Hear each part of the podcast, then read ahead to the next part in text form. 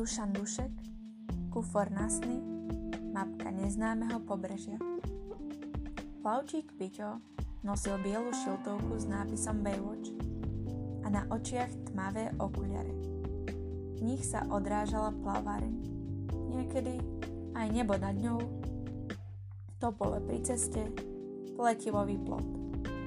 Celý prázdninový svet. Okrem toho nosil už len biele trenírky a na krku píšťalku. Vysoko na stožiari sa trepotala vlajka, ale vo vánku sa iba vlnila. Piťo sníval o mori. Mal by motorový čln, na ňom by sa klzal v plytkej vode zálivu. Potom by vyrazil na more, kde by poskakoval po hrebeňoch vln. Predbiehal by čajky. Pritom voda by sa v slnku menila na spršky plné ohňostrojov svetla a dúhových farbičiek.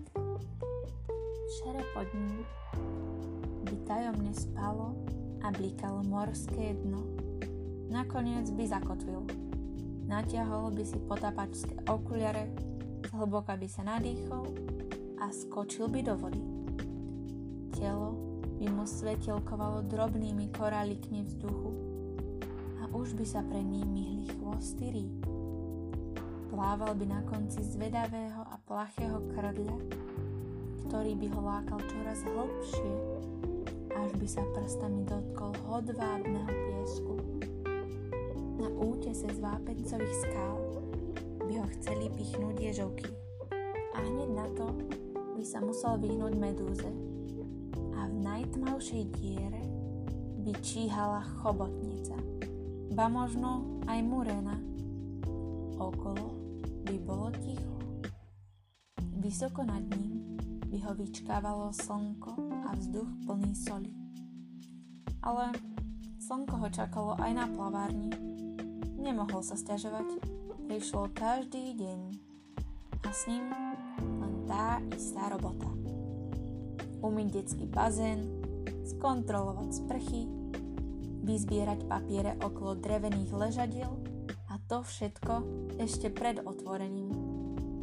Potom sedieť na stolíku s veľkým slnečníkom, žmúriť spoza okuliarov, striehnúť na chalanov, aby neskákali z mostíka, obchádzať okolo bazéna, tváriť sa primerane nevšímavo a zároveň dôležito, občas na niekoho zapískať, prípadne si sadnúť na obrubu bazéna, chrbtom sa oprieť o jeden zo štartovných blokov a lenivo spustiť nohu do vody, aby sa cez ňu ochladilo aj ostatné telo.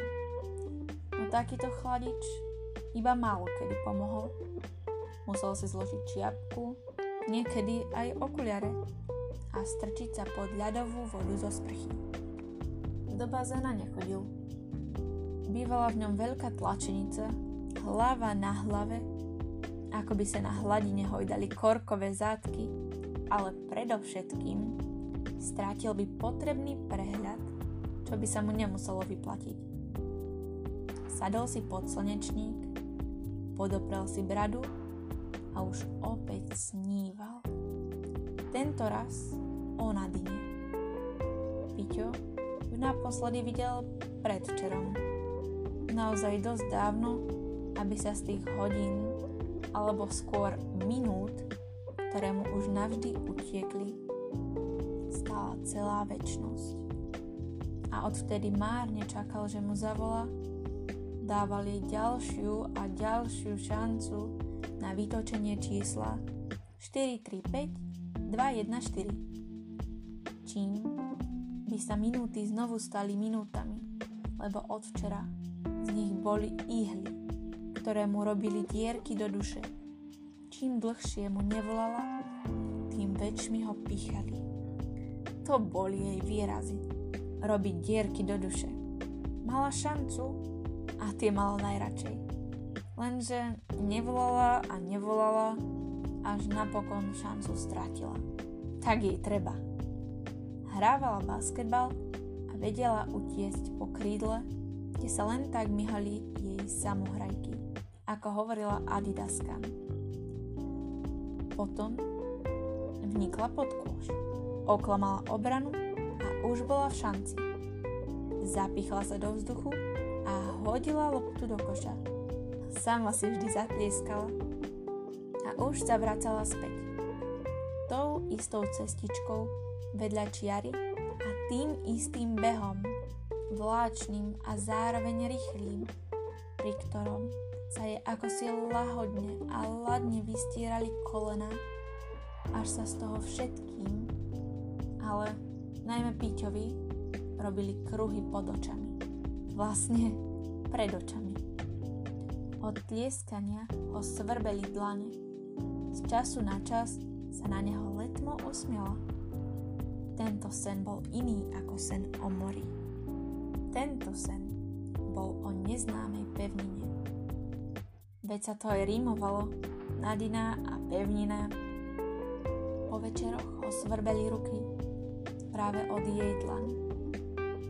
Ani pritom nemuseli tlieskať a ešte väčšmi ho svrbeli potom, keď sa v tme pod Gaštanom nedaleko ich domu prestali dotýkať a lámať si prsty, aby ju v zápäti mohol hladkať po pleciach, odkiaľ by bol iba kúsok na chrbát, na jej vtáči lopatky a rovnaký kúsok na opačnú stranu. Tam ho púšťala oveľa zriedkavejšie. Obyčajne vtedy, keď sa jej lopatky premenili na ozajstné krídla a ich prudké mávanie a splašený tlkot srdca pod jeho rukami. Nakoniec ho aj tak vždy svrbieval nos. Píťové ruky chodili po jej tele na prechádzky. Niekde ho pustila, otvorila bránku, dovolila prejsť. No na iných miestach ostal pred dverami a márne tam zvonil. A zvonil poriadne, veď mal cengáč. Z týchto výskumných miest si v duchu robil mapky jej tela. Vlastne všade ho pustila, najmä jeho ľavej ruke, ktorú mal ešte nešikovnejšiu ako pravú, časom nebránila, aby išla nižšie a nižšie, až nakoniec dobila južný pól, najteplejšiu bodku sveta.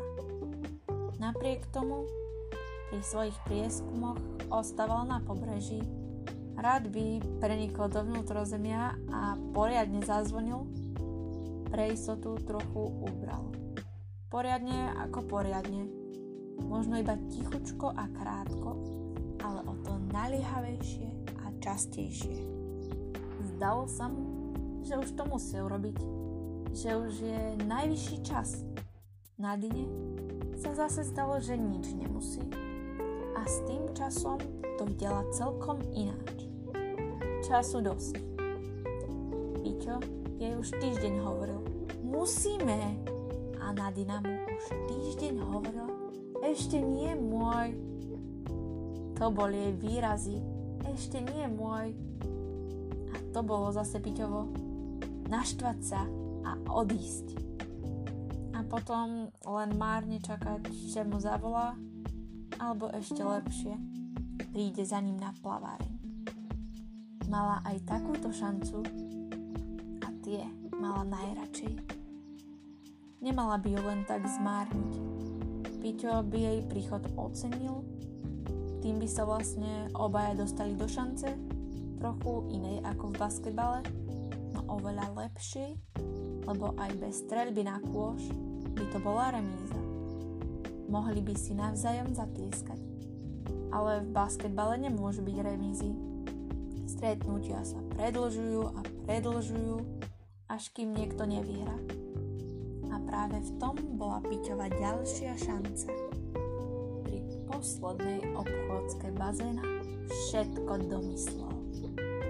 Spojil sen o mori so snom o Nadine. Vzal by ju na motorový čln, potom by oblúkom rezal vodu zálivu, stichnutú a hladkú, hnali by sa na more. Zaradil by najvyššiu rýchlosť. Namiesto vln by mu pred očami vlnili Nadinine vlasy. objednal by pre nich aj parádny západ slnka, aspoň na hodinu, aby mali priemerné osvetlenie, niečo medzi oranžovou a zlatistou farbou, ktorá by zvýrazňovala jeho opalené svaly. A najneskôr by na ňom rozsvietila pás po vyzlečených trenírkach. Naďa by mala 2 pásiky, jeden hore, ozdobený slniečkami, druhý dolu, pásmo snehu nad horúcim južným pólom. A aby jej predviedol, že je chlap, ako sa patrí, opäť by nohami skočil do trenírok a zachránil posádku rybárskeho člna, ktorý by sa neďaleko nich potápal v beznádejnej samote. Močal by. A ešte raz by močal. Až na brehu by sa dočkal odmeny. Patril by len jej a nikomu inému. Pomaly by vnikal do jej vnútrozemia a vyzváňal na poplach.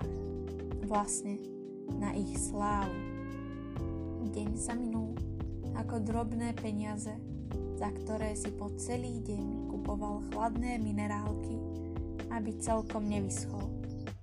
Na plavárni už nebolo ani stopy.